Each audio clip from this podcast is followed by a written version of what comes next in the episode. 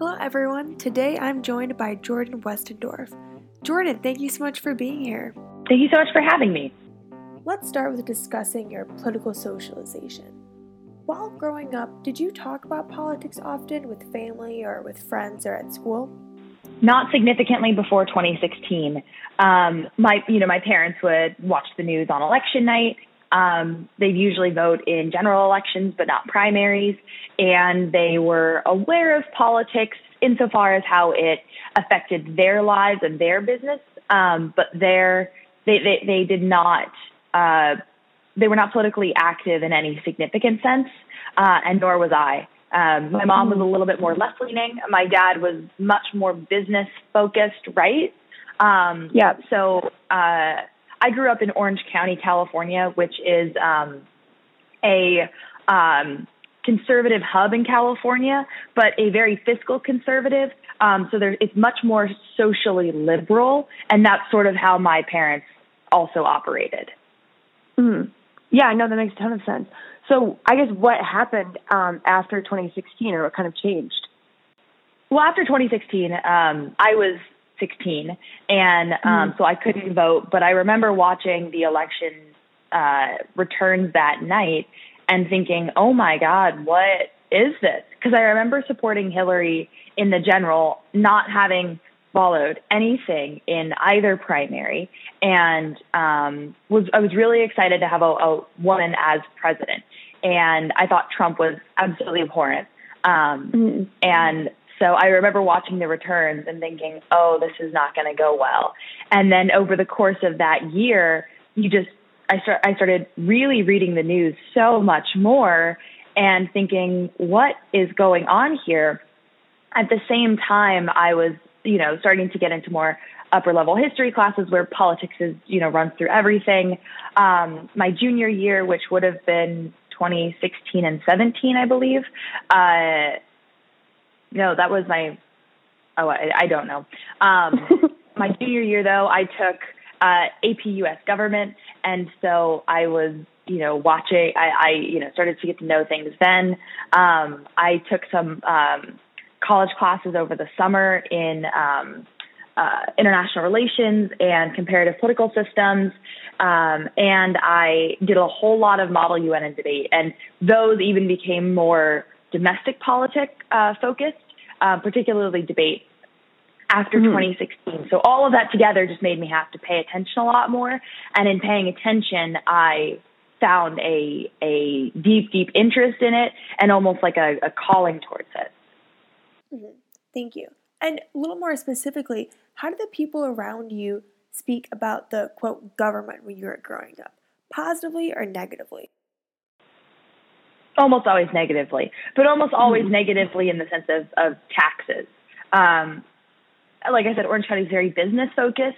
Um, and, and they're, you know, with, with Trump and the polarization, they've become more like typically right wing, um, but very business focused. So very anti-tax, uh, anti-regulation. And so government was always portrayed negatively. Um, mm-hmm. and so, you know, as I was sort of coming my, my political so- socialization, part of that was just recognizing what government did and how it functioned for real in our lives, um, and and sort of realizing that government was not bad. Mm-hmm. And since you grew up in a more conservative area, did you find your ideas, especially as they were changing, lining up with your peers or maybe even your teachers? Um, some of my peers, yes. Some of my peers, no. Um, generally, teachers were on board with with where I was, um, and and parents were not. Um, I went mm-hmm. to a mm-hmm. private school, and so parents were were much more conservative than the average teacher. Um, but there definitely was crossover on both sides. Um, some of my very close friends, their parents were politically active, and that's also how I, I was getting involved. Um, we ran like registration drives with the help of one of the librarians um, who I came to really get to know well. Um, and she definitely lined up politically with me. Um, and then other people were just absolutely against what we were doing um, and and sort of what my my political stances were. I do remember I had this one um, Latin teacher in tenth grade. Um, this was right after Trump was elected, so like the the election was that November, And I had a friend in that class who was working um, as an intern in the congressional office for a Republican member of Congress, either that year or the year before. But she was very liberal. And we'd show up to this class. We had no other classes together. Um, we were good friends, but we weren't like, we didn't hang out really outside of class. Um, but we'd show up to class we'd spend the first like five minutes like to get out your homework like there was nothing productive being done um mm-hmm. but that like first five minutes of class just going off on whatever trump had done recently like that was that was all we did and this teacher at one point stopped us and told us well if you don't have anything nice to say don't say anything at all and it was very clear in that moment and in other comments that she was a she was much more conservative she was i would imagine a Trump supporter. And so, you know, you had it on both ends at, at my school. You kind of had to know who your audience was. And in that case, my friend, great audience. My teacher, not so great. Yeah, that's a pretty funny story. So now I'd like to speak more broadly about our economic systems. Do you have a specific memory of first coming into contact with the concept of capitalism? I don't have a specific memory. Um, it has always been and and still is a tension within my my par- like with my parents and I, and with definitely extended family of you know is capitalism good or bad mm-hmm. or where does it fall on that spectrum? Um, and so I don't have a particular first memory of it, um, but it was definitely always capitalism was portrayed as a good thing. Capitalism would you know, was portrayed as like going to save our country and it was going to, you know, regulate the markets and stop climate change. And that was, you know, only kind of real to begin with. And um, the free markets would take care of it all. Um, so capitalism mm-hmm. was definitely a good thing. And I didn't have a strong opinion on that. I just sort of like, like for a while in high school as part of my political social socialization. Um, mm-hmm. and I just you know, would kind of go along with it. And in the back of my head, it was like, this doesn't feel super right.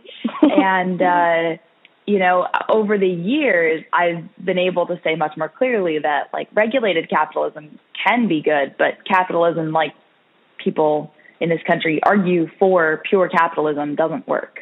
Um, but that's mm-hmm. a very recent development for me that I've, you know, come to that conclusion and come to that belief. Could you say more about those conversations with your peers?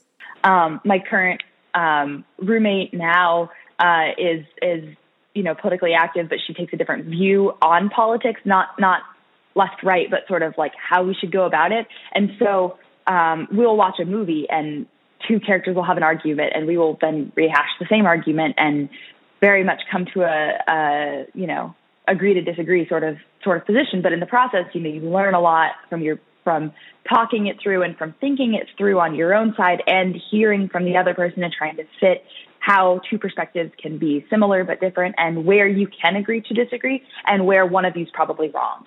Um, so I, I don't have a particular experience that I, I I can think of off the top of my head. Just to say that these conversations happen to me literally everywhere and anywhere in any context, um, and definitely a lot outside the classroom. Now I'd like to focus in on how you view a government's responsibilities and duties to its citizens. First, we have the example of New Zealand and its budgetary model from 2019 that focused on the quote, well being of its citizens rather than um, more traditional economic goals. And my question about New Zealand is do you view this budgetary model as desirable for the US? And if it's desirable, is it attainable? Yeah, so um, I think that it. I think that in this country, in the U.S., we put a lot of emphasis on the economy and economic growth, uh, mm-hmm. almost to the expense of, um, of of literally anything else. And so I, I think that you know New Zealand. I don't think that their budget is that these five goals are um, attainable in the U.S. in a political sense. Like I just don't think that you'd be able to pass something that has these mm-hmm. goals mm-hmm. in the U.S. because of um, lobbyists and special interests that have the ear of members of Congress much more than um, individual citizens do. So even though the, the, majority of people might agree with this, it wouldn't happen. Um, and so I think that it, it is good that we prioritize things that are that improve the well-being of individual citizens, not corporations or lobbyists or um, special interests. However, I don't think it's really attainable in the United States because of, the, like, the, like I said, those special interests. Um, I think that uh, we should be moving more towards a citizen um, or, or an individual, not even citizen, but an individual focused um, uh, budget where we take into account what a person needs to live and what a person needs not just to, to survive in the sense of they are a living, breathing organism, but they can thrive in our society. Um, we have huge inequality, and and that's only continuing to be exacerbated by the current pandemic and and other economic factors in this country, our our tax code, among other things. And so, um, you know, I think that we definitely should be focusing more on the well-being of citizens, and I think that New Zealand should be applauded for doing this. Um, I just don't think it's feasible in the United States. Mm-hmm. And this next question is pretty relevant to what you're saying. The US has immense income and wealth inequality, particularly along racial lines. And I'd like to know how you view the US government's role in relation to this situation. Should it make reducing income inequality a priority? And if the government does so, are there any potential drawbacks? Yes, 100%. Um, because again, the, the, the argument on the other side of the government shouldn't do this is that the free market will do this. Well, we've let the free market kind of do whatever the hell it wants for a long time now, and it clearly has only made this worse, not better. Um, you know, a lot there's a lot of policies in place, and and I do not claim to be an expert on this, um, and and I could not name all of them if you gave me the internet and unlimited time and said go. I, I it's it's simply too complicated. Um, mm-hmm. Having said that, though, um, there are very clear um, inequalities that are built into the way that this country functions. Like I said, the tax code, uh, like the way um, campaigns are run, for example, um, by having by having campaigns cost so much out of individual um, and having to raise money from individuals um, and having such high the ability for individuals and corporations to give so much money um, in in kind of shady ways, you make those government officials less responsive to people than to the special interests, and so they don't represent people as much as they should, which then can like feed into this where uh, you aren't making policies that benefit individuals but large corporations or or um, wealthy people who pay less in, in percentage of their income than uh, lower income individuals. So that means that you, you know, if you're at a higher income bracket, you don't, um, the amount of money you need to actually survive, the percentage of your income is much, much lower than if you're in a very low income bracket. That changes a lot of things. And so having to expect a lower income bracket to pay more in a percentage of their, their uh, income and taxes versus a higher uh, income bracket, that is ridiculous, frankly. In in real taxes, I'm saying, not not in mm-hmm. you know what they yeah. say is the amount with you know loopholes and everything like that. So it's um, I absolutely think it's within the government's purview and responsibility to do this. Um, have they done it? Not yet. Have has it only gotten worse? Yes. Um, but absolutely, it, it should be part of, of what the government um, does and, and responds to. Mm, great. And you mentioned earlier that the government should be providing things that people can not just survive but thrive. And within that vein, do you view things like housing or healthcare as commodities or as human rights? If you view them as commodities, how can the free market increase access to them? If you view them as human rights, is the US government equipped to secure healthcare or housing for all? Yeah, it's, it's a it's a really good question, and it's a sort of a potentially loaded question. Um, yeah. I think that the government, I think I think that that everyone has a, the basic human right to have health care that will cover them if they, you know, break their leg and they need to go to the emergency room or they, you know, need to have emergency surgery or if they need to just see a doctor for a regular checkup. If you want to start talking about healthcare that covers, you know, braces, that might be more where you get into a commodity space um, rather than just like basic necessities. Uh, same thing for for housing. I think that everyone deserves to have you know, heating, uh, air conditioning, or heating and air conditioning, you know, depending on, on where you are and, and what degree to which you need that. Um, um, but, you know, a roof over your head, um, you know, running water, clean running water, um, uh, uh, plumbing, things like that. Like every person deserves to have those basic necessities met in, in a in a decent fashion. Um, does everyone deserve to have you know um, a ten million dollar beachside mansion? Is that a human right? No, that's a commodity.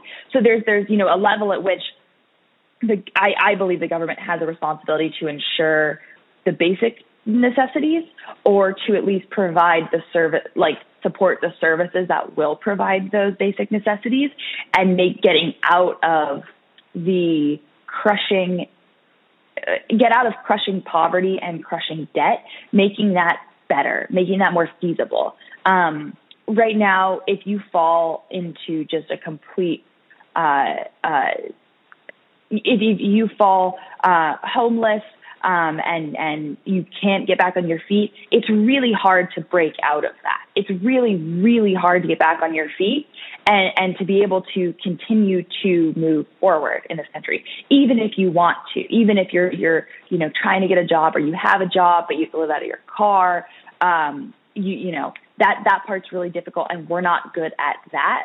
And we don't make that easy. We make it incredibly difficult. I think the government has a has a duty to the citizens and to the people, all people in this country, to make that so much easier to get back on your feet and and to have these basic necessities like housing, like running water, like food, to have those along the way because no child in in the 21st century America should be hungry. That is completely ludicrous if you say, well, the market should control that. That's wrong. Mm-hmm. Mm-hmm. And you mentioned earlier that your roommate views government and its relationship to social change a little bit differently than you do. And I'm wondering, why do you view government as a good avenue or productive avenue for social change as opposed to, for example, being an activist or working for a nonprofit? Yeah, it's it's a good question. Um, my roommate is a is a justice and peace studies major, um, mm. and and so she is the the activist model kind of through and through, and she thinks the government's important, but she's much more of an activist. Uh, I think that activism is important, and I'm much more of a, you know, I'm a government major. I believe in, you know, the power of, of elections and elected office and stuff like that. So um, that's kind of the two sides of, of where you're saying you're taking me back to a lot of arguments or discussions, but not angry, but the discussions we've had. Mm-hmm. Um, but uh, I, I um, I, I believe that government is ultimately the, the one that has to make this change and to legislate this change. Um, and, you know, being an activist is not unimportant. You have to push and prod your, your elected officials to the ends of this earth for them to do anything. And, and so I absolutely think that activism is incredibly important in that space. However, if you don't elect uh, officials in, Congress and your local government and your school board, your governor, like, eh, you know, run all the way top to bottom. Um, if you don't elect uh, elect officials who are going to be responsive to that, nothing's ever going to get done. And so that's why I think that elections and, and governing is so incredibly important. Um, I just fundamentally don't believe that you can actually um, make this change without in a, in a lot of ways legislating it. I think that that can be a first step if you're trying to have a cultural revolution in this sense. But I think it's very hard to have a cultural re- revolution absent of any real um, laws and, and, legislation that can be written down and and codified and um, enforced by the courts. Um, so that's sort of why I would take. Uh, govern governing, but in, in particular sense, elections um, so mm-hmm. seriously. All right, well, that is my last question, and that concludes our interview. Thank you so much for being here, Jordan. I really appreciate it. Of course. Well, thank you again for having me, um, and good luck on, on this project.